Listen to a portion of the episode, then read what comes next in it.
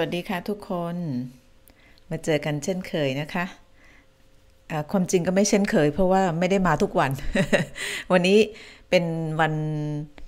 แรกในรอบ เอ๊ะเราเจอกันครั้งหลังสุดนี่น่าจะวันที่หนึ่งหรือเปล่าคะ เอ๊ะ วันจันทร์ที่ผ่านมาหรือเปล่าพี่นานลืมวันลืมคืน anyway มาเจอกันวันนี้วันพระหัสบดีที่ 9เอ่อวันนี้มาช้านิดหนึ่งหนึ่งนาที เพราะว่าเมื่อสักครู่เนี่ยเปิดข่าวอ่านดู พี่นาปกติเนี่ยจะเช็ค The Guardian นะคะ เพราะว่าก็เป็นเป็นสื่อที่เขาเรียกว่าค่อนข้างจะแบบไม่หวือหวา แต่ว่ามีความ มีความแบบนิ่ง ๆ เป็นผู้ใหญ่ก็เลยคิดว่าในสถานการณ์แบบนี้เนี่ย ก็จะพึ่งพาสื่อแบบนี้เป็นหลักนะคะ ก็คือไม่ไม่ต้องหวือหวาอะไรมากเอาเอาข้อเท็จจริง เมื่อกี้เพิ่งอ่าน The Guardian แล้วก็มีข่าวว่าเนทันยาฮู reject นะคะหรือว่าปฏิเสธการหยุดยิง หรือว่าหยุดโจมตีชั่วคราว กับกลุ่มฮามาส เดี๋ยวพี่นาไปย้อนให้ฟังนะคะว่าที่มาที่ไปมันเป็นยังไง เพราะว่าวันนี้เนี่ยมีกระแสข่าวทั้งวัน ว่าอิสราเอลกับกลุ่มฮามาสเนี่ยอาจจะบรรลุข้อตกลง เรื่องของการหยุดโจมตีได้ ก็คือจะหยุดโจมตีเป็นระยะเวลาประมาณ 3-5 วัน เพื่อที่จะแลกกับตัวประกันประมาณ 17-20 คน ข่าวนี้เนี่ยออกมาเมื่อตอนบ่ายๆที่ผ่านมาตามเวลาบ้านเรา พอพี่นาไปอ่านข่าวในรอบโลกเดลี่ทาง PPTV กลับมาบ้านสี่ทุ่มครึ่งนะคะมีข่าวว่าเนทันยาฮูปฏิเสธ ไม่ยอมรับข้อเสนอของการหยุดยิงแบบนี้ ก็ตอนแรกคิดว่าจะมีเวลาพักพรุ่งนี้ ก็แปลว่าเราจะไม่ได้พักหรือเปล่า เมื่อช่วงบ่ายพี่นาคุยกับทีมงานนะบอกว่า เออจริง ๆ แล้วแบบถ้ามีการหยุดโจมตีเนี่ย เราจะได้หายใจหายคอกันบ้างเนาะขนาดเราอยู่รอบนอกเนี่ย เรายังเหนื่อยกับการติดตามข่าวขนาดนี้ แล้วคนที่อยู่ในสงครามเนี่ยเขาจะเขาจะเป็นยังไงทั้งพลเรือน ชาวปาเลสไตน์ทั้งตัวประกัน ซึ่งมีคนไทยอยู่ 20กว่าคนเนี่ยกี่วันแล้วที่อยู่ในอุโมงค์ของฮามาสเนี่ยสามสามสิบนี่เข้าเดือนที่สองแล้วนะคะเพราะฉะนั้นก็เป็นเป็นเรื่องที่แบบ น่าห่วงนะคะน่าห่วงทั้งเรื่องของสภาพร่างกายสภาพจิตใจของตัวประกัน ก็เดี๋ยวอออีกสักพักหนึ่งช่วงก่อนที่เราจะจบไลฟ์เนี่ย เดี๋ยวพี่นาจะมาดูข่าวให้อีกทีหนึ่งว่ามันจะมีอะไรเปลี่ยนแปลงไปจากนี้หรือเปล่า แล้วก็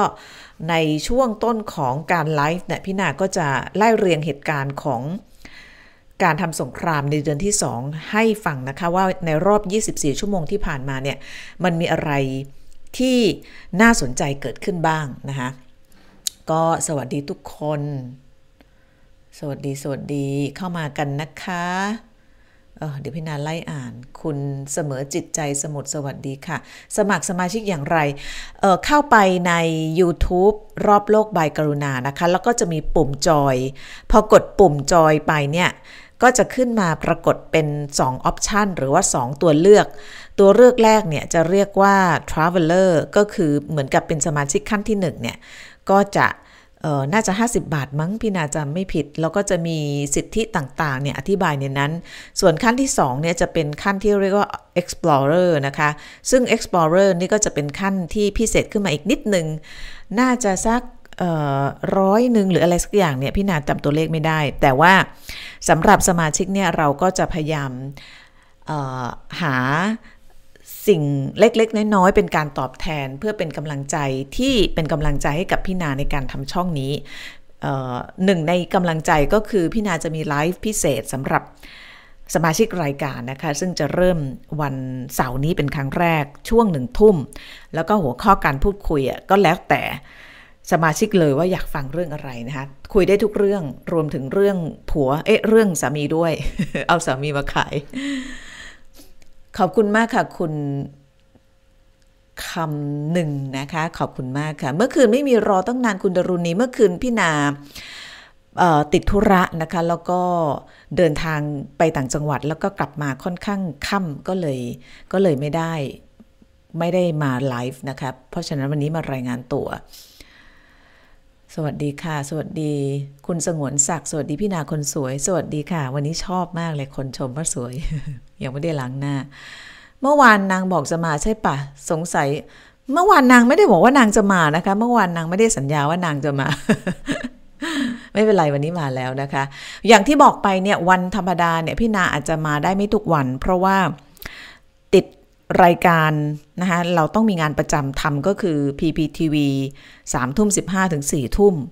แล้วก็บางวันก็กลับมาถึงบ้านก็สลบเหมือดเลยทำต่อไม่ไหว เพราะฉะนั้นวันปกติก็จะมาบ้างไม่มาบ้าง แต่ว่าทีมงานจะแจ้งล่วงหน้า ส่วนเสาร์อาทิตย์เจอกันแน่นอนนะคะ ตอนสามทุ่มทุกทุกวันเสาร์ทุกวันอาทิตย์ สวัสดีค่ะ มาแล้วค่ะเสด็จแล้วค่ะ คุณแคทแคทคิตเต้น อ๋อนี่เข้ามารอตั้งแต่ตอนแรกเลยใช่ไหมรอชมขอบคุณมาก ขอบคุณทุกๆ คนรออย่างมีจดหมายโอ้โหนี่แบบว่า ถ้าไม่มานี่คงโกรธกันใช่ไหมก็วันนี้ อ่า คุณยุพาขอบคุณมากค่ะ ชอบฟังพี่นาอ่านข่าวมากขอบคุณมาก ๆ บางทีก็โกโก้เหมือนกันนะหลงหลงลืมลืมก็ต้องขออภัยด้วย แต่ว่าจะพยายาม เพราะว่า พอมาไลฟ์เนี่ยมันสี่ทุ่มครึ่งแล้วเนาะมันถึงแบบทำงาน คือพี่นาเนี่ยทำงานตั้งแต่เช้าไม่ได้บ่นนะ อันนี้เล่าให้ฟังเฉยๆ คือไม่ไม่มีสิทธิ์บ่นเพราะว่าเป็นสิ่งที่ตัวเองชอบแล้วก็อยากทำชีวิตเนี่ยตื่นมาเจ็ดโมงแปดโมงเช้าเนี่ยก็ต้องมานั่งหน้าคอมพิวเตอร์แล้วก็อ่านข่าวทำสคริปต์อ่านหนังสือสลับกันไปจะอยู่อย่างเงี้ยทั้งวันถ้าไม่ได้เดินทางนะ เพราะฉะนั้นก็ก็นั่นแหละถือว่าเป็นชีวิตที่เติมเต็มมาก เติมเต็มไปด้วยงานนะคะ สวัสดีค่ะ ฟังพี่นาทุกคืนเลย วันนี้มาช้าจัง ช้าไปสองนาที ช้าไปสองนาทีนะคะ คุณสาโรสาชื่ออะไรนะคะ คุณพี่นาเรียกชื่อถูกป่ะเนี่ย สาโอริเลิฟนะเนทันยาฮูไม่ดิวกับฮามาสเรื่องตัวประกันไม่เลยไม่เลย เอาละโอ้คอมเมนต์มาเยอะ สวัสดีค่ะ ชอบฟังที่พี่นานเล่า วันไหนไม่ฟังนอนไม่หลับ คุณอาจารย์ อืมวันหลังพี่นาอัดเสียงให้แล้วไปฟังก่อนนอนดีไหมคะ เนี่ยมัวแต่มัวแต่มัวแต่พูดเล่นอะคุยข่าวดีกว่านะคะเราเริ่มกันเลย สถานการณ์ในตอนนี้ก็คือว่า ดูเหมือนอิสราเอลเนี่ยมั่นใจมากว่าจะสามารถเอาฮามาสอยู่ สังเกตได้จากไหน สังเกตได้จากการถแถลงข่าว วันสองวันที่ผ่านมา วันนี้นะคะวันนี้กองทัพอิสราเอลเนี่ย จริงๆเข้าไปตั้งแต่เมื่อวาน แต่ว่าภาพเพิ่งออกมาวันนี้ เมื่อวานแล้วกัน เมื่อวานเป็นครั้งแรก ที่กองทัพอิสราเอลเนี่ยอนุญาตให้ผู้สื่อข่าวเนี่ยเอมเบดไปกับกองทัพได้ คือ พี่นาก็มีเพื่อนหลายคนทำข่าวอยู่ที่นั่นนะ มันก็ชวนยิกยิกว่าเมื่อไหร่เธอจะมาฉันรอ เธออยู่ที่เยรูซาเล็มอะไรเงี้ยพี่นาก็บอกว่าแต่งงานค่ะมีผัวแล้วไปไม่ได้เอ้ไม่ใช่ยุ่งค่ะไปไม่ได้แล้วก็ติดภารกิจเยอะแยะก็เลยไปไม่ได้นะคะแต่ว่าเพื่อนๆที่ไปทำข่าวที่นั่นเนี่ยสิ่งหนึ่งที่เขารอกันก็คือการรอเพื่อที่จะเอมเบสไปกับกองทัพ แล้วก็เข้าไปทำข่าวภายใน จุดของการสู้รบนะคะ ซึ่งก็เป็นภารกิจหรือว่าเป็นสิ่งหนึ่งที่นักข่าวภาคสนามในสถานการณ์สงครามทำกัน อย่างตอนพี่นาไปอิรักไปซีเรียหรือว่าไปยูเครนเนี่ย เราก็จะไปติดต่อกองทัพเนาะแล้วก็หน่วยที่เขาอยู่หน่วยแนวหน้าเนี่ย เราจะขออนุญาตเอมเบสไปด้วยก็คือฝังตัวไปกับทหารเพื่อที่จะไปดูว่าในแนวรบเนี่ยเขาทำกันยังไงบ้าง ซึ่งกรณีของอิสราเอลเนี่ยเพื่อนๆที่ไปรอที่ที่แถวแถวชายแดนรวมถึงรออยู่ที่เยรูซาเล็มเนี่ยก็รอวันที่จะ embed ไปกับกองทัพอิสราเอลแต่ว่ากองทัพอิสราเอลไม่ให้เข้า คือเขาเข้าภาคพื้นดินไปตั้งแต่วันที่ 28 แล้วปกติเนี่ยในทุกๆสนามรบเนี่ยจะเป็นอิรัก โดยเฉพาะยูเครนเนี่ยยูเครนเนี่ย embed ไปค่อนข้างค่อนข้างจะไม่ยากมากนะคะเพราะว่ายูเครนเนี่ย ค่อนข้างเปิดสำหรับการให้สื่อมวลชนเนี่ยติดตามการทำข่าวไปกับกองทัพ แล้วก็จะมีหน่วยกระจายหลายหน่วยมาก แล้วก็จะต้องติดตัวติดต่อนั้นหน่วยนั้นโดยตรงเขาจะมีอำนาจในการตัดสินใจ แต่ว่ากรณีของอิสราเอลเนี่ยค่อนข้างต่างไป เนื่องจากอิสราเอลก็ต้องการควบคุมเนราทีฟหรือว่าเรื่องราวของสิ่งที่เกิดขึ้นอันที่หนึ่งว่าแนวแนวการ ข้อมูลที่ออกมาเนี่ยมันจะเป็นยังไง อันนั้นอันที่หนึ่งอันที่สองก็คือว่ามันมีความสุ่มเสี่ยงสูงมาก ต่อการที่นักข่าวจะตามไปในฉนวนกาซาเนื่องจากพื้นที่ของการสู้รบเนี่ยมันไม่กว้าง แล้วก็อันที่สองเนี่ยมันเป็นถิ่นของฮามาสแล้วก็อันที่สามเนี่ยการเข้าไปของนักข่าวเนี่ยมันจะทำให้เเกิดการรั่วไหลของพวกข้อมูลในสนามรบได้ ซึ่ง มันก็จะเป็นอันตรายต่อกองกำลังของอิสราเอล คือมันเป็นลักษณะการรบที่อิสราเอลใช้ความระมัดระวังสูงมาก ก็เลยไม่มีการอนุญาตให้นักข่าวเนี่ยเข้าไปจนกระทั่งเมื่อวานนี้ เมื่อวานมีนักข่าวเข้าไปได้กลุ่มหนึ่ง ประมาณสักสี่ห้าคนนะคะแล้วก็คนที่พี่นาตามเนี่ยอยู่ช่องสี่ Channel Four ของอังกฤษ คนนี้เก่งมากจำชื่อไม่ได้จำได้แต่ Matt Frei นะคะ Matt Frei นี่เป็นเป็นนักข่าวที่พี่นาชอบมากตั้งแต่ ตั้งแต่ทำข่าวตั้งแต่สมัยพี่นาเริ่มต้นการทำข่าวเลย เป็นคนที่เขียนหนังสือแบบเขียนสคริปต์แบบสวยงามมากนะแล้วก็ Matt Frei คราวเนี่ยเขาก็ไปเป็น hostยืนอยู่ที่เยรูซาเล็มบ้างเรามาเราะบ้าง แล้วก็จะส่งนักข่าวไปทำข่าวเพื่อที่จะมารายงาน แต่ว่าที่เล่าให้ฟังเนี่ย เพราะว่าแค่อยากจะบอกว่าคนที่พี่นาติดตามในการทำข่าวคราวนี้คือใครมียังไง ทีนี้นักข่าวชานอลโฟคนหนึ่งเนี่ย ก็ก็ เมื่อวานได้รับอนุญาตให้เอมเบสไปกับไปกับกองทัพอิสราเอลนะคะซึ่งมันก็เป็นสัญญาณว่ากองทัพอิสราเอลเนี่ยคงจะวางใจระดับหนึ่งต่อสถานการณ์ว่าตัวเองเนี่ยสามารถควบคุมพื้นที่ได้แล้วก็สอดคล้องกับการให้สัมภาษณ์ แล้วก็การถแถลงของกองทัพ ก็คือโฆษก IDF กองกำลังป้องกันตนเองอิสราเอลแดเนียลฮักการีนที่ออกมาบอกว่า ตอนนี้ฮามาสสูญเสียการควบคุม ฉนวนกาซาทางตอนเหนือแล้วนะคะซึ่งอธิบายกลับไปนิดหนึ่งว่ากาซาทางตอนเหนือเนี่ย คือจุดของการสู้รบหลักในขณะนี้ กาซาทางตอนเหนือก็จะประกอบไปด้วยเขตกาซาซิตี้กับเขตกาซาเหนือ ซึ่งมีประชากร1ล้าน1แสนคน ก็กาซาซิตี้นี่จะเป็นจุดหลักสำคัญที่ฮามาส ใช้เป็นฐานบัญชาการ แล้วก็เป็นจุดที่กองทัพอิสราเอลเนี่ยเข้าไปล้อมกรอบไว้ ตั้งแต่เมื่อ 3-4 วันที่แล้วก่อนจะเคลื่อนกำลังเข้าไปในใจกลางกาซาซิตี้แล้วก็อ้างว่าฮามาสสูญเสียการควบคุมแล้ว แต่ว่าภาพที่ออกมาจริง ๆ แล้วก็ยังมีการต่อสู้อยู่ช่วงที่นักข่าว Channel Four เข้าไปเนี่ยก็เห็นการสู้รบอยู่ ก็แปลว่าจริง ๆ แล้วเนี่ย ถึงแม้อิสราเอลจะบอกว่าควบคุมพื้นที่ได้ เกือบจะหมดแล้ว แล้วก็ฮามาสสูญเสียการควบคุม แต่ปรากฏการที่นักข่าวยังเห็นการสู้รบการยิงกัน คือตอนที่เข้าไปเนี่ยนักข่าวต้องวิ่งหลบเลยนะครับมันก็แปลว่าฮามาสเนี่ยยังคงมีศักยภาพในการตอบโต้กองทัพอิสราเอลอยู่ แล้วก็ที่สำคัญคือจุดสำคัญที่อิสราเอลอยากจะยึดได้เนี่ยยังไม่สามารถเข้าถึงได้ก็คือบริเวณโรงพยาบาลหลายจุดอย่างเช่น โรงพยาบาลเอาขุดกับอัลซิฟาซึ่ง เป็น 2 จุดที่กองทัพอิสราเอลบอกว่าใต้โรงพยาบาลเนี่ยมีอุโมงค์ของฮามาสอยู่นะคะเพราะฉะนั้นที่เป็นความเคลื่อนไหวที่พี่นาคิดว่าน่าสนใจก็คือ ท่าทีของกองทัพอิสราเอลที่ให้นักข่าวเข้าไปได้เป็นครั้งแรก แต่เข้าไปชั่วโมงครึ่งนะคะต้องรีบออกมา แล้วก็มีภาพของนักข่าวคนหนึ่งที่มีการเผยแพร่ออกมาเป็นหนึ่งในนักข่าวที่เข้าไปนะพี่นาให้ดูว่าภาพเขาได้อะไรมาบ้าง แล้วก็จะอธิบายว่า อันนี้ก็คือภาพที่ คือปกติเนี่ยปกติเนี่ยภาพที่พี่นาให้มาดูตลอดในช่วงสามเออสองอาทิตย์ที่ผ่านมาตั้งแต่เข้าภาคพื้นดินรวมถึงรายการข่าวตอนกลางคืนที่ที่เราทำที่ PPTV ที่พี่นาอ่านเนี่ยภาพในฉนวนกาซาทั้งหมดเนี่ยจะเป็นภาพของการแฮนด์เอาท์หรือว่าการ ส่งมาจากกองทัพอิสราเอลเท่านั้น แล้วก็จะไม่มีการระบุพิกัดหรือว่าพื้นที่ว่าอะไรอยู่ตรงไหน เพียงแต่บอกว่าอยู่ตรงนี้คร่าวๆ แล้วก็นักข่าวก็ไปประติดประต่อเองว่าภูมิประเทศแบบนี้ลักษณะแบบนี้มันจะอยู่ตรงไหนอะไรอย่างเงี้ย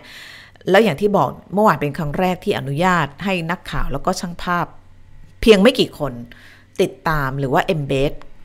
ทหารในกองทัพเข้าไปได้ อันนี้ก็เป็นภาพที่นักข่าวถ่ายมาเองนะคะ แล้วก็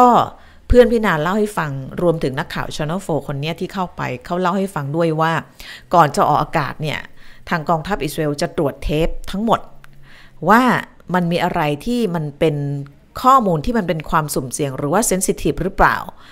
ซึ่งอันนี้มันเป็นหลักการทั่ว ๆ ไปนะคะตอนที่พี่นาเข้าไปยูเครน แล้วก็ไปถ่ายตรงแนวรบข้างหน้ามาเนี่ย เขาก็ต้องบอกให้เราเนี่ยลบ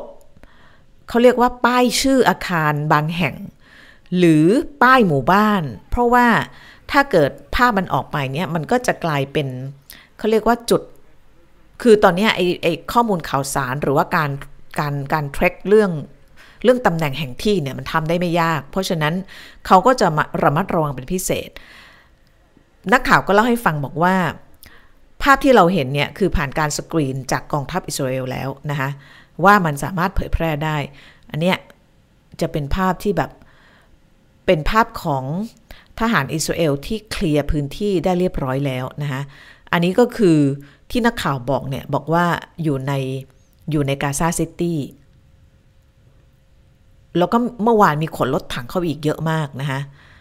เยอะมากเลยรถถังข้างในอะ เดี๋ยวมันจะมีท้ายๆเนี่ยถ้าคนที่ติดตามไลฟ์พี่นาเนี่ยคงจะเห็นเนาะว่าที่ผ่านมาเนี่ยกองทัพอิสราเอลอะ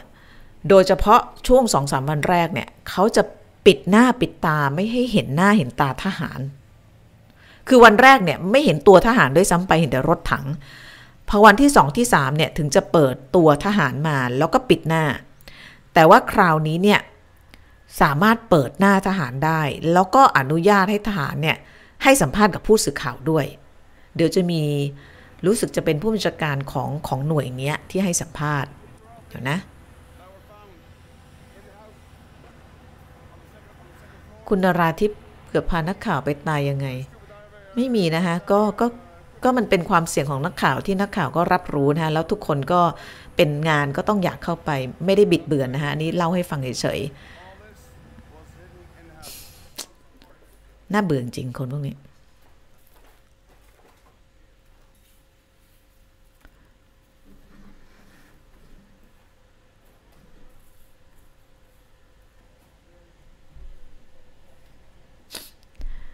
นี่ก็เป็น คือตอนนี้ภาพที่เราเห็นเนี่ยก็คือการที่ทหารอิสราเอลเนี่ยเข้าไปไปในในชุมชนนะคะ ในเมือง แล้วก็ในบ้านของคนหุยเสียงอะไรเนี่ย แล้วก็การต่อสู้ที่เกิดขึ้นเนี่ย เป็นเขาเรียกเป็น house to house ก็คือบ้านต่อบ้าน แปลว่าอะไร แปลว่าบ้านหลังตรงข้ามที่ทหารคนนี้อยู่เนี่ย อาจจะมีกลุ่มฮามาสอยู่ แล้วก็ยิงสวนออกมา แล้วก็เป็นการต่อสู้แบบ street to street ก็คือ ถนนหนึ่งอาจจะมีฮามาสอยู่ อาจจะมีทหารอิสราเอลอยู่อีกถนนหนึ่งแล้วก็สู้กันเป็นเป็นเป็น close combat fighting หรือว่าการสู้กันแบบแบบระยะค่อนข้างกระชั้นชิดนะคะเป็นการสู้แบบเขตเมืองหรือว่า urban warfare นะคะเพราะฉะนั้นเออเหมือนเสียงระเบิดเนาะไม่เป็นไร เพราะฉะนั้นก็จะมีความเออเขาเรียกว่า โหดร้าย แล้วก็ เกิดการประทะกันแบบระยะประชิดเนี่ยมันมันมันยังไงอะมันก็สุ่มเสี่ยงต่อความสูญเสียของพลเรือนนะคะเพราะฉะนั้นอันนี้ก็คือลักษณะแล้วก็ทหารคนนี้ก็บอกนะคะบอกว่า เดี๋ยวพี่นาให้ดูสัมภาษณ์แป๊บหนึ่งนะคะฮามาสมาหลังบ้านพี่นาหรือเปล่าไม่เออเมื่อกี้ได้ยินเสียงอะไรเสียงระเบิดป่ะไม่น่าจะใช่ ทหารคนนี้ค่อยสัมภาษณ์บอกว่าเนี่ยเออเนี่ย นี่นี่เป็นครั้งแรกเลยนะที่ให้ทหารในสนามรบเนี่ยเปิดหน้าแล้วให้สัมภาษณ์กับผู้สื่อข่าวได้นะคะทหารคนนี้เขาบอกว่า มันเป็นความรู้สึกแบบแปลกๆนะคะที่เข้ามาในพื้นที่แบบนี้ แต่ว่าเรา getting to know the enemy พวกเราเริ่มรู้จักศัตรู ทีละน้อย ทีละน้อยนะคะคือเหมือนกับ พอเข้ามาเห็นพื้นที่จริง ๆ เข้ามาเห็นลักษณะของการต่อสู้เนี่ยทหารคนนี้ก็คือคือเบนชื่อเบนนะคะอายุ 24 ปีเอง บอกว่าทุกครั้งที่เข้าไปในบ้านทุกครั้งที่ต่อสู้เนี่ยคือคือสิ่งที่ทำให้เรารู้จักศัตรูเพิ่มมากขึ้นทีละนิดทีละนิดนะคะแล้วก็บอกทำนองว่าเราไม่กลัวนะคะเราจะ keep going forward เราจะบุกต่อไปเรื่อยๆ เราจะ keep doing the things that we have learned over the past year เราจะทำในสิ่งที่เราได้เรียนรู้ได้ฝึกฝนมาตลอดช่วงหลายปีที่ผ่านมา เพราะว่าในในอิสราเอลเนี่ยทุกคนต้องเป็นทหารนะคะ เป็นเป็นภาคบังคับเลย พออายุ 20 นิดๆเนี่ย ทุกคนต้องเข้ากองทัพเลย ทั้งผู้หญิงผู้ชายนะคะ ผู้ชายน่าจะ 3 ปี ผู้หญิง 2 ปีแล้วก็ถ้าไม่ได้เป็นทหารประจำการก็ต้องอยู่ใน กำลังประจำสำรองนะคะแล้วก็จะถูกเรียกมารบในสถานการณ์แบบนี้นะคะก็คือสารสงคราม ทีนี้ อันนี้ที่ให้ดูเนี่ยเพราะว่ามันเป็นสัญญาณอันหนึ่งที่ไปตอกย้ำหรือว่าไปสนับสนุนคำกล่าวอ้างของกองทัพอิสราเอลว่าสามารถที่จะควบคุมพื้นที่ได้เยอะพอสมควร การให้นักข่าวเข้าไปก็แปลว่าเขา คลายความเขามั่นใจมากขึ้น เออเขามั่นใจมากขึ้นนะคะ ทีนี้เมื่อช่วงเช้าที่พี่นาดูจากจากนักข่าวที่ไป embed เนี่ย จาก Channel 4 เนี่ย เราจะเห็นนะคะว่าช่วงที่ทหารอิสราเอลเข้าไปเนี่ย มันเขาเล่าให้ฟัง คือภาพที่นักข่าวคนนี้ได้มาเนี่ย จะต่างจากภาพที่ Channel 4 ได้ ภาพ Channel 4 ที่ได้มาเนี่ยเขาไปอยู่ กับทหารแนวหนึ่งนะคะแล้วก็มองลงไปเนี่ยมันจะเป็นภาพนี้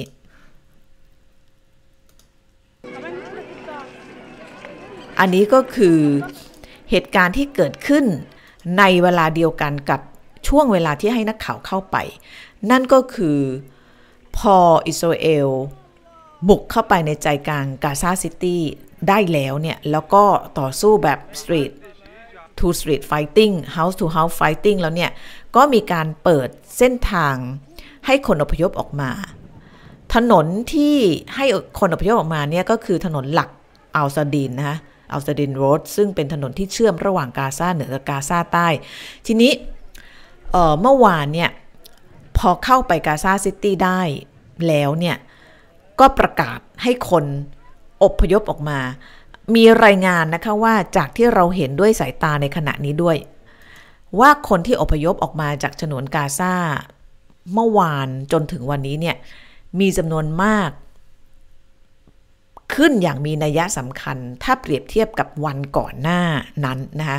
คือคนที่อยู่ในฉนวนกาซาทางตอนเหนือเนี่ยได้รับการเตือนให้ออกมาจากพื้นที่ตั้งแต่วันแรก ๆ ของสงครามแล้ว แต่ว่าก็มีคนไม่เยอะขนาดนี้ที่อพยพออกมา เพราะว่าอันที่หนึ่ง มาทางใต้ก็ไม่ปลอดภัย อันที่สองไม่อยากจะทิ้งบ้านนะคะอยากจะอยู่ที่นี่อันที่สามก็คือว่าไม่มีวิธีการในการจะอพยพออกมา เพราะว่าไม่มีทรัพยากรไม่มีน้ำมัน ไม่มีรถไม่มีอะไร เพราะฉะนั้นคนก็ออกมาบ้างนะคะแต่ว่าไม่ได้เป็นจำนวนทีละมาก ๆ แบบที่เราเห็นเมื่อวานต่อเนื่องถึงวันนี้ ที่เราเห็นเมื่อวานต่อเนื่องถึงวันนี้คือภาพของการทะลักออกมาของคนนะคะเมื่อวานรวมกับวันนี้ก็ เห็นกองทัพอิสราเอลบอกว่า6 7หมื่นอยู่นะสองวันรวมกันก็ก็เกือบหลักแสน ทีนี้เมื่อเช้าที่นักข่าวช anel 4เขารายงานเนี่ย ทางขวามือของพวกเราเนี่ย ก็คือขวามือของขบวนคนเนี่ย จะเป็นทหารอิสราเอลเนี่ยถือปืนอยู่ ตลอดแนวนะคะนักข่าวช anel 4เนี่ยเขาอยู่กับทหารอิสราเอลที่เรามองไม่เห็นเนี่ยก็คือขวามือของเราเนี่ยจะเป็นแนวทหารอิสราเอลทั้งหมดเลย ถือปืนอยู่ตลอดแนวเพื่อที่จะเขาเรียกว่า ที่เขาบอกนักข่าวเนี่ยเขาบอกเพื่อที่จะคุ้มครองว่าเส้นทางนี้เนี่ยจะไม่มีการสกัดกั้นจากกลุ่มฮามาสเพื่อกั้นไม่ให้คนเนี่ยอพยพออกจากกาซาซิตี้นะคะแล้วก็ในระหว่างของการอพยพของคนเนี่ยนักข่าวคนนี้ก็รายงานด้วยว่าทางทหารอิสราเอลเนี่ยมีการใช้โทรโขงแล้วก็ประกาศเป็นภาษา ฮิบรูนะคะหรือว่าภาษาที่คนอิสราเอลพูด เพื่อที่จะส่งสัญญาณให้กับคนที่อาจจะถูกนำออกมาจากที่นั่นที่เป็นตัวประกันชาวอิสราเอล คือเขาทหารอิสราเอลให้สัมภาษณ์กับนักข่าวคนนี้บอกว่าที่ต้องทำแบบนั้นเนี่ยเนื่องจาก เป็นไปได้ว่าฮามาสเนี่ยอาจจะพาตัวประกันออกมาจากอุโมงค์แล้วก็มาปะปนอยู่กับพลเรือน แล้วก็ตัวประกันเหล่านั้นถ้าเป็นชาวอิสราเอลเนี่ยก็จะสามารถได้ยินเสียงโทรโขงของทหารนะคะอันนี้ก็คือพี่นันเล่าให้ฟังจากที่นักข่าวเขารายงานจากข้างในพื้นที่ แล้วก็ในช่วงที่อพยพออกมาเนี่ยก็จะมีหลายคนเนี่ยถือธงขาว เพื่อที่บอกว่าเป็นสัญลักษณ์ว่าไม่ได้มีอาวุธแล้วก็ไม่ได้ไม่ได้จะ คิดต่อสู้หรืออะไรทั้งสิ้น เพียงแต่อยากจะออกมาที่นั่นอย่างปลอดภัยเท่านั้นนะคะอันนี้ก็คืออสองปรากฏการณ์ที่เกิดขึ้นในช่วงที่อิสราเอลบอกว่าตัวเองสามารถที่จะควบคุมกาซาซิตี้ได้เกือบจะสมบูรณ์แล้วนะคะนี่คนออกมาเยอะจริง ๆ แล้วก็สังเกตเห็นว่ามีทั้งมีทุกเพศทุกวัยนะคะจำนวนมากก็เป็นเด็กเป็นผู้หญิง แล้วก็ ต้องต้องเดินต้องเดินเท้าออกมานะคะเพราะว่ารถเนี่ยไม่มีน้ำมันแล้ว แล้วก็การเดินทางก็เนี่ยบางคนก็ใช้ลาใช้ล่อออกมา เพราะว่าสามสามสี่สัปดาห์แล้วเนาะที่เขาไม่มีการส่งน้ำมันเชื้อเพลิงเข้าไปข้างในก็ขาดกันเยอะมากอย่างที่เห็นนะคะแล้วอย่างที่บอกเนี่ยขวามือเนี่ยจะเป็นแนวทหารอิสราเอลซึ่งเรามองไม่เห็นแต่ว่าพี่นาดูจาก รายงานของนักข่าวชนอฟโฟเมื่อเช้าที่เขาบอกว่า เขาว่าอยู่กับทหารอิสราเอลแล้วก็มองเห็นคนเนี่ยกำลังเดินออกจากกาซาซิตี้ภาพเนี่ย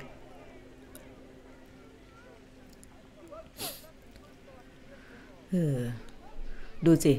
คนแก่คนเจ็บ คนเยอะมากนะคะอันนี้ก็คือสถานการณ์ในขณะนี้ ทีนี้ เมื่อคืนที่ผ่านมาเนี่ยนะคะหลังจากที่มีการเปิดเส้นทางหรือว่าเซฟคอริดอร์ให้คนออกมาได้แบบนี้แล้วเนี่ยอิสราเอลก็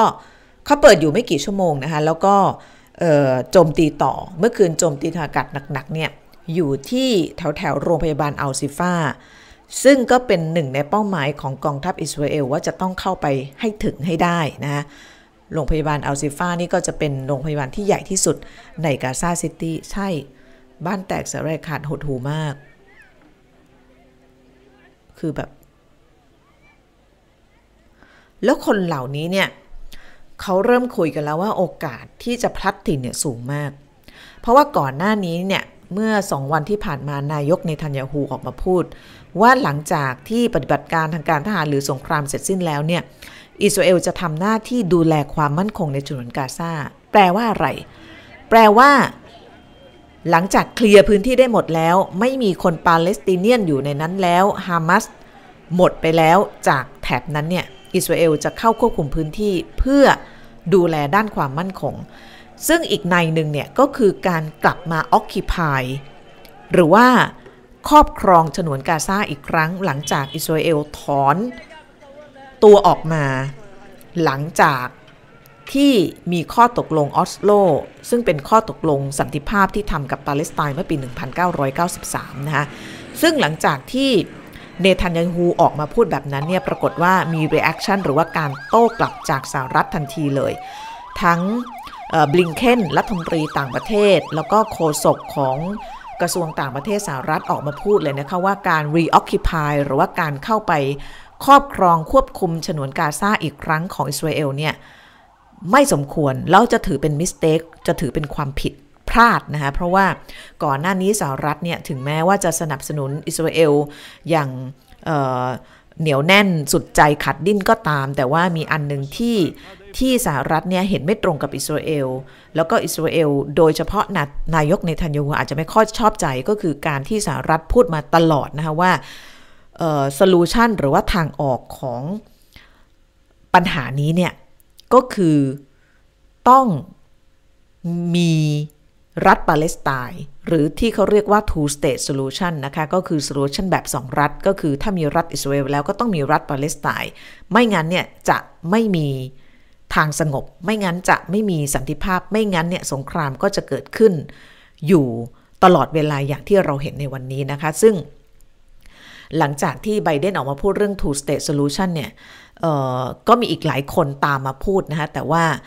ในทันยฮูเมื่อวานนี้ออกมาสวนเลยนะคะบอกว่าจะเข้าควบคุมฉนวนกาซาซึ่งก็อาจจะทำให้สหรัฐรู้สึกไม่ค่อยสบายใจมากสักเท่าไหร่นะคะอันนี้ก็คือเรื่องของอนาคตอันไม่ไกลมากต่อจากนี้นะคะเพราะว่าคิดว่าดูจากสถานการณ์แล้วเนี่ย กาซาทางตอนเหนือเนี่ย ดูจากสถานการณ์แล้วเนี่ยอิสราเอลก็น่าจะสามารถเข้าไปได้ ควบคุมได้ อันนี้ยังไม่ยังไม่นับรวมถึงปัจจัยว่าอิสราเอลจะเสียทหารมากขนาดไหนด้วยนะ เพราะว่าฮามาสก็ยังก็ยังสู้รบอยู่นะคะแล้วก็ยังมีอาวุธลับอีกค่อนข้างเยอะในอุโมงค์แต่ว่าถ้าพูดในแง่ของเขาเรียกอะไรแสนยานุภาพทางการทหารแล้วเนี่ยอิสราเอลค่อนข้างเหนือกว่านะคะเพราะฉะนั้น หลายฝ่ายก็ก็มองข้ามช็อตไปบอกว่า ถ้าอิสราเอล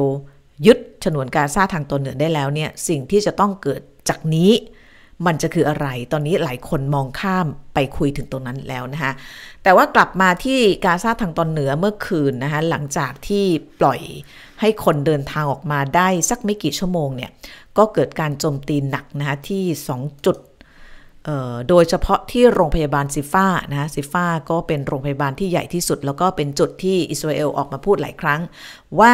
ฮามาสมีอุโมงค์ใต้ดินอยู่ที่นั่น แล้วก็เป็นฐานบัญชาการ ทีนี้คนที่โรงพยาบาลก็ปฏิเสธนะคะยังไม่ยอมออกมา วันนี้ UNWHO ก็ออกมาประนามอิสราเอลอีกครั้งนะคะว่าการทำแบบนี้เท่ากับเป็นการก่ออาชญากรรมสงคราม แล้วจริง ๆ แหละก็ประนามทั้งคู่นะคะวันนี้ทาง UN ออกมาบอกว่าฮามาสเองเนี่ย ก็กำลังก่ออาชญากรรมสงครามด้วยเช่นกันด้วยการจับพลเรือนที่ไม่รู้เรื่องรู้ราวพลเรือนที่บริสุทธิ์เป็นตัวประกันรวมถึงใช้เป็นโล่มนุษย์ด้วยนะคะก็ออกมาประนามทั้งสองฝ่าย แต่ดูเหมือนว่า จะไม่มีใครฟัง UN นะคะตอนนี้ทั้งอิสราเอลกับฮามาสก็เดินหน้าสู้รบกันอย่างสุดตัวนะคะสุดตัวโดยเฉพาะอิสราเอลดูเหมือนจะไม่ถอยนะคะฟังจากนายกเนทันยาฮูที่อ่านจากเดอะการเดียนล่าสุดเมื่อกี้ก็คือว่ายังไงก็ไม่ถอย จริง ๆ แล้ววันนี้มีข้อเสนอออกมาจากทางกลุ่มฮามาสนะคะ พี่นาไม่ได้เอาคลิปมาให้ แต่ว่าเปิดให้ดูช่วงรายงานในรอบโลกเดลี่นะคะก็คือนายกเนทันยาฮูเนี่ยมักจะพูดว่าจะไม่ยอมหยุด เขาเรียกจะไม่ยอมหยุดเอ่อจะไม่ยอมหยุดโจมตีเพื่อมนุษยธรรมจนกว่าฮามัสจะปล่อยตัวประกันทั้งหมด 242 คนออกมา วันนี้ทางโฆษกของฮามัสออกมาพูดเช่นกันว่า ก็จะไม่ปล่อยตัวประกัน ที่จับไว้ 200 กว่าคนออกมาให้อิสราเอล ถ้าอิสราเอลไม่ยอมปล่อยตัว นักโทษปาเลสไตน์ที่อยู่ในเรือนจำของอิสราเอล ซึ่งคาดว่ามีหลายพันคนออกมานะคะก็คือทั้งสองคนเนี่ยไม่ปฏิเสธเรื่องของการหยุดโจมตีชั่วคราว แต่ว่ามีเงื่อนไข แล้วเงื่อนไขของทั้งคู่เนี่ยมันไม่มีทางจะมาเจอกันได้เลยนะคะเพราะว่าอิสราเอลภายใต้การนำเนทันยาฮูเนี่ย ถ้าเกิดลุยมาถึงขนาดนี้แล้วเนี่ย ไม่น่าจะทำตามคำร้องขอของกลุ่มฮามาสก็คือการปล่อยตัวนักโทษชาวปาเลสไตน์หลายพันคน ซึ่งในจำนวนนั้นเนี่ยก็มีบรรดาแกนนำของกลุ่มติดอาวุธอยู่ด้วยหลายคนนะคะเพราะฉะนั้นวันนี้ก็เลยเป็นที่มาของความพยายามที่จะไก่เกลี่ยปณีประนอมเจรจาทั้งหลังฉากหน้าฉากนะคะหลังฉาก เดอะการเดียนรายงานว่ากาตาร์สหรัฐแล้วก็อียิปต์พยายามโน้มน้าวให้อิสราเอลกับฮามาสเนี่ย ตกลงกันให้ได้ด้วยการหยุดโจมตีกัน 3 วัน แล้วก็ปล่อยตัวประกัน 17-20 คน ถ้าเกิด 2 ฝ่ายตกลงกันได้เนี่ย มันก็จะกลายเป็นโมเดลหรือว่ารูรูปแบบหรือต้นแบบของการทำแบบอย่างนี้อีกในอนาคตอันใกล้ สมมติว่าตกลงกันได้ว่าหยุดโจมตี 3 วันนะคะ แล้วก็ส่งของเข้าไปในฉนวนกาซาแล้วฮามาสปล่อยตัวประกัน 17 คน 18 คนออพอกลับมายิงกันใหม่ ก็อาจจะต้องมีการเจรจาแล้วทำเรื่อยๆเนี่ยในที่สุดสถานการณ์มันก็จะคลี่คลาย อันนี้คือสิ่งที่คาดหวังแต่ว่าอย่างที่บอกเนี่ยล่าสุดเนทันยาฮูออกมาบอกว่าไม่ยอมนะคะเข้าใจว่าคงตกลงกันไม่ได้ อีกเวทีหนึ่งที่คุยกันวันนี้ก็คือที่ฝรั่งเศสนะคะก็ประธานาธิบดีมาครงเป็นเจ้าภาพ ก็มี ตัวแทนของสหภาพยุโรป แล้วก็ประเทศในกลุ่มอ่าวนะคะ ไม่ว่าจะเป็นกาตาร์ซาอุดีอาระเบียสหรัฐอาหรับอิมิเรตไปกันหมดเลยนะคะ ก็ยังหาข้อสรุปไม่ได้ว่าจะทำยังไง วงที่ฝรั่งเศสเนี่ยคุยเพื่ออหยุดโจมตีด้านมนุษยธรรมนะคะก็ก็คล้ายๆกับที่สหรัฐพยายามที่จะโน้มน้าวเนทันยาฮูแต่ว่าเนทันยาฮูก็ยังไม่ฟังนะคะเพราะฉะนั้น ก็ยังนึกไม่ออกว่ามันจะเป็นยังไง เพราะว่าดูเหมือนว่าตอนนี้เนทันยาฮูจะค่อนข้างมั่นอกมั่นใจว่าจะเข้ากาซาซิตี้ได้ แล้วก็จะทำอะไรบางอย่างเพื่อให้มีผลงานทางด้านการทหารออกมานะคะเพราะว่าตอนนี้เนทันยาฮูก็ถูกกดดันค่อนข้างหนักในในบ้านตัวเอง ในเรื่องของตัวประกันว่าต้องเอาออกมาให้ได้นะคะแล้วก็คนอิสราเอลจำนวนมากก็ยังมีความรู้สึกว่า การกำจัดกลุ่มฮามาสเนี่ยเป็นเรื่องที่ที่มีความจำเป็นนะคะอันนี้ก็คือเรื่องของสถานการณ์การสู้รบทีนี้ ก่อนที่จะหมดรายการวันนี้พี่นายอยากจะเติมตรงนี้นิดหนึ่งสถานการณ์สู้รบโดยรวมตอนนี้มีแค่นี้นะคะตอนนี้มีแค่นี้วันนี้เนี่ยมีการออกมาพูดเมื่อสักครู่พี่นานเล่าให้ฟังใช่ไหมคะว่า ในช่วงที่พูดคุยกันเรื่อง two state solution ก็คือแนวคิดสองรัฐ ว่ามันจะเป็นทางออกในระยะอันใกล้นะคะในระยะอันใกล้ซึ่งหลายคนออกมาพูดเนี่ย ปรากฏว่าวันนี้มีอีกคนที่ออกมาพูดก็คือฮิลลารีคลินตันที่คนเขาพูดเรื่องของ two state solution เนี่ย เพราะว่าอันที่หนึ่ง มันจะต้องมี มันจะต้องมีเขาเรียกรูปธรรมอะไรบางอย่าง เพื่อให้จับต้องได้ ไม่งั้นเนี่ยสงครามเนี่ยจะไม่มีทางยุติ คือ ในขณะที่สงครามดำเนินไปเนี่ยสิ่งที่บรรดาคนที่อยากจะเห็นสงครามยุติ เขาจะต้องทำกันเนี่ยก็คือการหา solution ในระยะ อันใกล้ แล้วก็ solution ในระยะยาว เพื่อที่จะให้คู่สงครามมองเห็นว่า ไอ้ทางที่จะไปเนี่ย มันมีอะไรบ้าง เพราะว่าถ้าเกิดมองไม่เห็นทางที่จะไปเนี่ยโอกาสที่จะหยุดสงครามหรือหยุดยิงเนี่ยมันยากมากนะคะเพราะฉะนั้นตอนนี้เนี่ยคนได้เริ่มพูดถึงแนวทางที่มันควรจะเกิดขึ้น เพื่อเป็นทางออกสำหรับทั้งสองฝ่ายนะคะ ซึ่งที่พี่นานเล่าให้ฟังเมื่อสักครู่แตะไปแล้วนิดนึงเนี่ยก็คือเรื่อง two state solution หรือว่าทางแก้สองรัฐ ที่ประธานาธิบดีไบเดนโยนมาตั้งแต่เมื่อสองสัปดาห์ที่แล้ว แต่ว่าเนทันยาฮูยังไม่ฟัง ปรากฏว่าวันนี้เนี่ย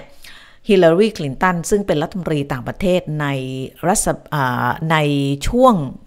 ประธานาธิบดีบารักโอบามา แล้วก็เป็นคนที่ติดตามการเมืองตะวันออกกลางมานานเนี่ยได้ออกมาให้สัมภาษณ์กับสำนักข่าวบลูมเบิร์ก ฮิลลารีบอกไงรู้ป่ะบอกว่า ทางออกสองรัฐเนี่ยจะเกิดขึ้นได้ หมายความว่าสันติภาพจะเกิดขึ้นได้ ก็ต่อเมื่อ ทั้งสองฝั่งก็คือทั้งอิสราเอลและฮามาสเนี่ยเปลี่ยนผู้นำนะคะแต่ว่าก่อนที่จะไปดูฮิลลารีพี่นาไปสั้น ๆ นิดหนึ่งว่าไอ้ two state solution เนี่ยมันหมายถึงอะไร two state solution ก็คือ แนวคิดสองรัฐ แนวคิดสองรัฐเนี่ย เป็นเขาแบบเขาบอกว่าเป็นแนวทางที่เลวร้ายน้อยที่สุด ในขณะนี้ที่จะทำให้อิสราเอลและปาเลสไตน์เนี่ยยังสามารถอยู่ร่วมกันได้ two state solution หมายถึงว่าการที่อิสราเอลมีรัฐตนเองและปาเลสไตน์ก็ต้องมีรัฐของตนเอง จริง ๆ แล้วมันเป็นแนวคิดที่เกิดขึ้นตั้งแต่ปี 1948 หรือว่า 1947 ตั้งแต่ UN แบ่งแผ่นดินปาเลสไตน์เป็นสองส่วน ส่วนหนึ่งให้ตั้งรัฐอิสราเอล อีกส่วนหนึ่งให้ตั้งรัฐปาเลสไตน์อิสราเอลตั้งรัฐได้ในปีต่อมาก็คือปี 1948 แต่ปาเลสไตน์ไม่เคยตั้งรัฐได้เลยนะคะเพราะว่าเจอสงคราม แล้วก็รบแพ้อิสราเอลมาโดยตลอดสำคัญที่สุดคือสงคราม 6 วันนะคะปี 1967 ตอนนั้นเนี่ยอิสราเอลยึดเอาแผ่นดินที่ถูกแบ่ง พื่อให้ปาเลสไตน์ได้ตั้งรัฐเนี่ย ก็คือเขตเวสต์แบงก์กับฉนวนกาซารวมถึงเยรูซาเล็มตะวันออกไปเป็นของตนเอง เพราะว่าอิสราเอลชนะสงครามนะคะแล้วก็หลังจากนั้นมาเนี่ย ก็มีการเจรจากันนะคะอเมริกาก็พยายามจะจะเจรจา เพราะรู้ว่าถ้าเกิดอิสราเอลยังควบคุมดินแดนเหล่านี้อยู่เนี่ย มันก็จะไม่มีความสงบเกิดขึ้น เพราะว่าปาเลสไตน์ก็จะกลายเป็นผู้พัดถิ่น ก็จะเกิดความโกรธแค้น เกิดสงครามกันนะคะก็เกิดความพยายามเจรจาเรื่อยมาสำคัญที่สุดที่เข้าใกล้ที่สุด ก็คือปี 1993 นะคะมีการทำข้อตกลงออสโล ซึ่งในคราวนั้นเนี่ยในคราวนั้นเนี่ยพี่นาอยากเล่าให้ฟังตรงนี้ เพราะว่าต่อจากนี้เวลาเราพูดถึง two state solution เนี่ยตรงนี้มันจะสำคัญมาก ข้อตกลงออสโลในปีนั้นเนี่ย มันเป็นขั้นตอนแรกของการเจรจา แต่ว่ามันล้มหายตายจากไป เพราะว่าส่วนหนึ่งของออการคนที่คนที่เจรจาคนที่ทำข้อตกลงเนี่ยถูกสังหารก็คือนายกยิกซักราบินของอิสราเอล ตอนนั้นข้อตกลงออสโลเนี่ยก็คือฝั่งปาเลสไตน์ตอนนั้นตัวแทนก็คือ PLO หรือว่าองค์การปลดปล่อยปาเลสไตน์เนี่ยยอมรับการมีอยู่ของรัฐอิสราเอล คือเอาละมีรัฐอยู่ อิสราเอลมีประเทศของตนเอง ส่วนอิสราเอลก็ยอมรับ PLO ในฐานะตัวแทนของปาเลสไตน์ในฐานะตัวแทน หรือว่าคู่เจรจา แล้วก็นำมาสู่การก่อตั้งองค์การบริหารแห่งชาติปาเลสไตน์ที่เปรียบเสมือนรัฐบาลปาเลสไตน์เป็นจุดเริ่มต้นของการก่อตั้งรัฐปาเลสไตน์นะคะ แล้วก็ตอนนั้นในแง่ของพื้นที่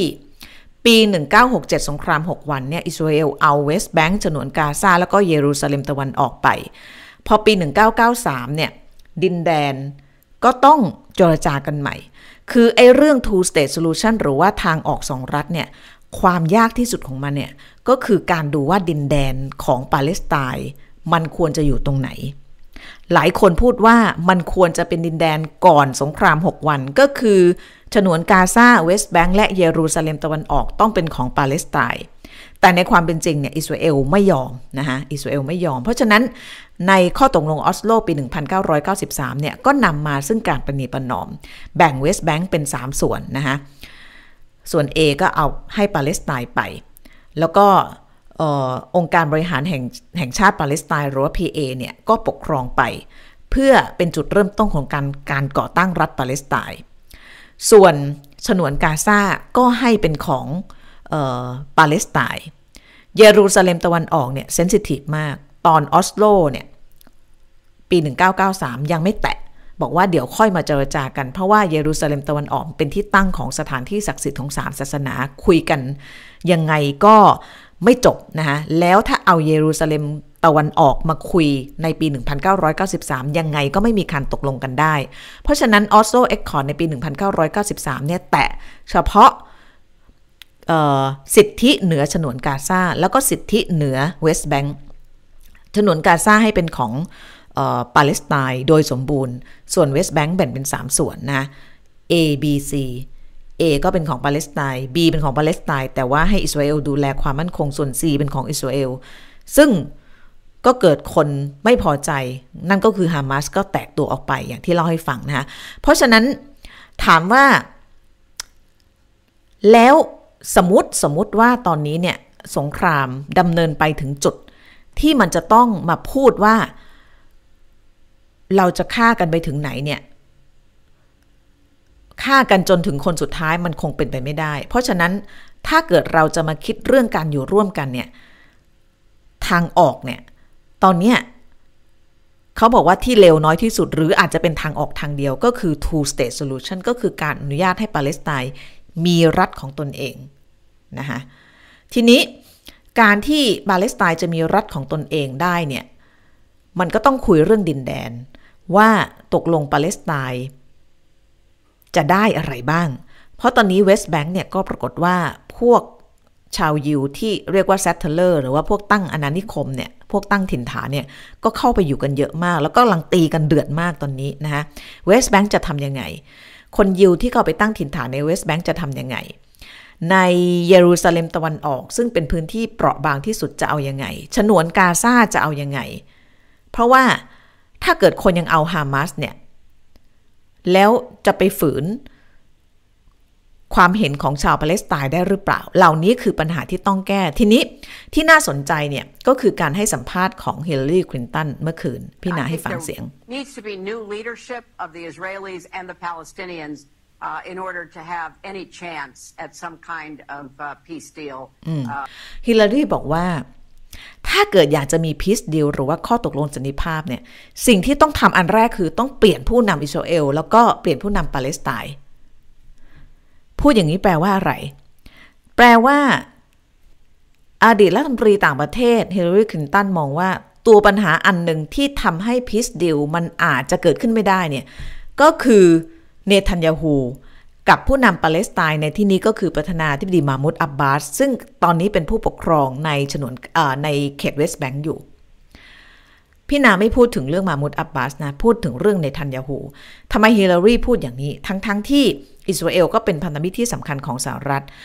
นั่นก็เป็นเพราะว่าเนทันยาฮูเนี่ยถือว่าเป็นสายเหี่ยวนะคะในสมัยที่โอบามาเป็นประธานาธิบดีแล้วฮิลลารีนั่งเป็นรัฐมนตรีต่างประเทศเนี่ยเนทันยาฮูกับ โอบามาเนี่ยขัดกันแทบจะทุกเรื่อง โอบามาไปทำข้อตกลงกับอิหร่าน เรื่องปลดอาวุธนิวเคลียร์เนทันยาฮูไม่พอใจมาก ตามไปด่าโอบามาถึงที่สภาของเกรสในสหรัฐเลยนะคะแล้วก็พยายามที่จะอิกนอนะคะหรือว่าไม่พูดถึงเรื่อง two state solution นะคะในความคิดของเนทันยาฮูเนี่ย ที่ปาเลสไตน์ ดินแดนที่เรียกว่าปาเลสไตน์เนี่ยจะมีรัฐได้รัฐเดียวก็คือรัฐอิสราเอลเท่านั้นนะนี่ก็เลยเป็นที่มาของการออกนโยบายต่างๆ เพื่อให้บรรดา ชาวอิสราเอลว่าชาวยิวเนี่ยเข้าไปตั้งถิ่นฐานในเขตเวสต์แบงก์ซึ่งก็เกิดขึ้นต่อเนื่องจนกระทั่งกลายเป็นปัญหาที่มันพัวพันกันมา แล้วก็แก้ยากมากนะคะวันนี้ฮิลลารีออกปากเลยว่าถ้าจะแก้ปัญหาเนี่ยจะมี peace deal ได้เนี่ยต้องเปลี่ยนเนทันยาฮู แล้วก็อีกคนหนึ่งก็คือมามุดอับบาสนะคะก็เป็นประธานาธิบดีปาเลสไตน์มา 10 กว่าปีแล้วก็คือตั้งแต่การเลือกตั้ง 2005 นะคะ แล้วก็ไม่สามารถที่จะเขาเรียกว่า enforce หรือว่าดูแลบรรดาความเป็นอยู่ของชาวปาเลสไตน์ได้ รวมถึงอ่อนแอเกินไปจนกระทั่งอิสราเอลสามารถเข้ามายึดเอาพื้นที่ โดยการส่งคนมาตั้งถิ่นฐานในเขตเวสต์แบงก์ซึ่ง suppose ว่าจะต้องเป็นดินแดนในการให้ปาเลสไตน์ก่อตั้งรัฐไปทีละน้อยละน้อยนะคะเพราะฉะนั้นฮิลลารีในความเห็นของฮิลลารีก็คือมองว่าทั้งคู่เนี่ยคือตัวปัญหา เพราะฉะนั้นถ้าเกิดจะคุยเรื่อง peace deal ในอนาคต โดยเฉพาะ two state solution เนี่ยต้องเปลี่ยนสองคนนี้ออกจากตำแหน่งนะฮะไม่รู้ว่าพูดอย่างนี้แล้วเนทันยาฮูจะว่ายังไงนะแต่ว่าพี่นายกมาให้ดู เพราะว่าคิดว่าเป็นประเด็นที่น่าสนใจที่ น่าจะมีการพูดคุยมากขึ้นต่อจากนี้ไปนะฮะอ๋อห้าทุ่มยี่สิบแล้วหรอพี่นาว่าจะพาไปเวสต์แบงค์ท่าหน่อย ถ้างั้นไม่ไม่พาไปแล้วกันนะคะเพราะว่าเดี๋ยวมันจะเลยเถิดเกินไป จริง ๆ เตรียมภาพของเวสต์แบงค์ไม่ให้อออยากจะดูนิดหนึ่งก็ได้นะปัญหาปัญหาหลักของ two state solution ปัญหาที่ใหญ่ที่สุดของ two state solution ก็คือว่าดินแดนจะเอาอยัางไงนะคะ เวสต์แบงค์ซึ่งถ้าเกิดคนยึดเอาก่อนสงคราม 6 วันเนี่ยก็คือ 1967 ดินแดนก่อน 1967 เนี่ยเวสต์แบงค์ต้องเป็นของปาเลสไตน์ แต่ทุกวันนี้เวสต์แบงค์ไม่ใช่ของปาเลสไตน์แล้วเพราะว่ามีภาพแบบนี้อยู่นะคะนี่ก็คือลักษณะของ settler หรือว่าการที่คนยิวเนี่ยเข้าไปตั้งอาณานิคมในเขตเวสต์แบงค์จริง ๆ แล้วตามข้อตกลง 1993 เนี่ยโซน A เขาทำเอ่อโซน C เขาทำได้เพราะว่าตกเป็นของเขา แต่ว่าหลังๆเนี่ยเข้ามาโซน B แล้วก็โซน A อันนี้คือตัวอย่าง พี่นาเคยพูดเรื่องการตั้งถิ่นฐานของชาวยูในเวสต์แบงค์ค่อนข้างบ่อยนะ แต่ว่าไม่เคยเอาภาพมาให้ดู นี่คือลักษณะของการตั้งถิ่นฐานคือ ไปตั้งเป็นนิคม เป็นบ้านเรือนแบบถาวรเลย แล้วก็ในบางกรณีไปซื้อที่คนปาเลสไตน์บางกรณีก็ไปไล่ที่เขานะคะซึ่งตอนนี้กำลังเป็นปัญหาใหญ่มาก อันนี้ก็ตั้งแต่อดีตนะฮะจริงๆแล้วก็เกิดขึ้นมาหลายปีแล้ว แล้วก็บ้านของปาเลสไตน์เนี่ยก็จะเป็นแบบเป็นแบบเป็นแบบ เขาเรียกว่าอยู่กระจัดกระจาย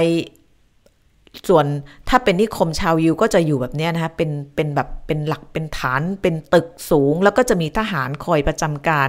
ควบคุมดูแลนะคะแล้วก็ทางหลวงทางด่วนเนี่ยบางทีก็อนุญาตให้เฉพาะชาวปาเลสชาวยิวเท่านั้นที่ใช้ทางทางหลวงทางด่วนได้ส่วนชาวปาเลสไตน์ก็จะต้องออมีด่านตรวจคนนะคะด่านตรวจคนในเวสต์แบงค์เนี่ย มีหลายร้อยด่านนะกระจายตามจุดอยู่ต่างๆ ซึ่งอันนี้มันก็เป็นอีกหนึ่งปมปัญหาที่จะเป็นอุปสรรคอย่างยิ่งต่อการเจรจาสันติภาพ ถ้าเกิดขึ้นในอนาคตว่าจะทำยังไงกับผู้ตั้งถิ่นฐานเหล่านี้ ซึ่งขณะนี้มีหลักประมาณ 6 0 0 0 0ถึง7 0 0 0 0 คนนะคะเอาละเพราะฉะนั้นเดี๋ยว ติดไว้นะ เพราะเรื่องเวสต์แบงค์นี่คุยได้เยอะมากนะ มีมีมีแง่มุมเรื่องราวเยอะมาก แล้วก็เวสต์แบงค์นี่น่าจะเป็นปมปัญหาที่แก้ยากที่สุดเออน่าจะพอๆ หรือว่ามากกว่าฉนวนกาซาอีกนะ อันนี้มองข้ามช็อตไปในกรณีที่ฉนวนกาซาสามารถมีจุดจบหรือว่าจุดคลี่คลายได้แล้วนะคะเอาละค่ะ บ้านสวยจัดดูบ้าน วันนี้ ว่าจะพูดครึ่งชั่วโมงก็มาหนึ่งชั่วโมงเหมือนเดิมนะคะเอาละเอาละเดี๋ยวพี่นาลองไล่ไล่ดูนะคะว่ามีอืมเราไม่ hate speech นะคะ ไม่เอานะ คือเอออย่าไปเป็นส่วนหนึ่งของปัญหาสิคะ เราคือพี่นาก็แบบว่านั่งอ่านนั่งดูข้อมูลทุกวันก็พยายามจะไม่ ไม่ไม่ไม่มีอารมณ์ไม่โมโหไม่กดเกลี้ยวเนาะเพราะว่าเราเราเจ็บปวดกับมันได้แต่ว่าเราต้อง เราต้องอย่าไปเป็นส่วนหนึ่งของปัญหา เราต้องพยายามปล่อยพลังงานหรือว่า energy หรือความกดเกลี้ยวของเราออกมาในรูปแบบอื่น อย่างเช่น รูปแบบของการออกมารณรงค์เรียกร้องนะคะหรือว่าอะไรก็ตามที่มันเป็นเชิงที่ทำให้ทุกอย่างมันดีขึ้น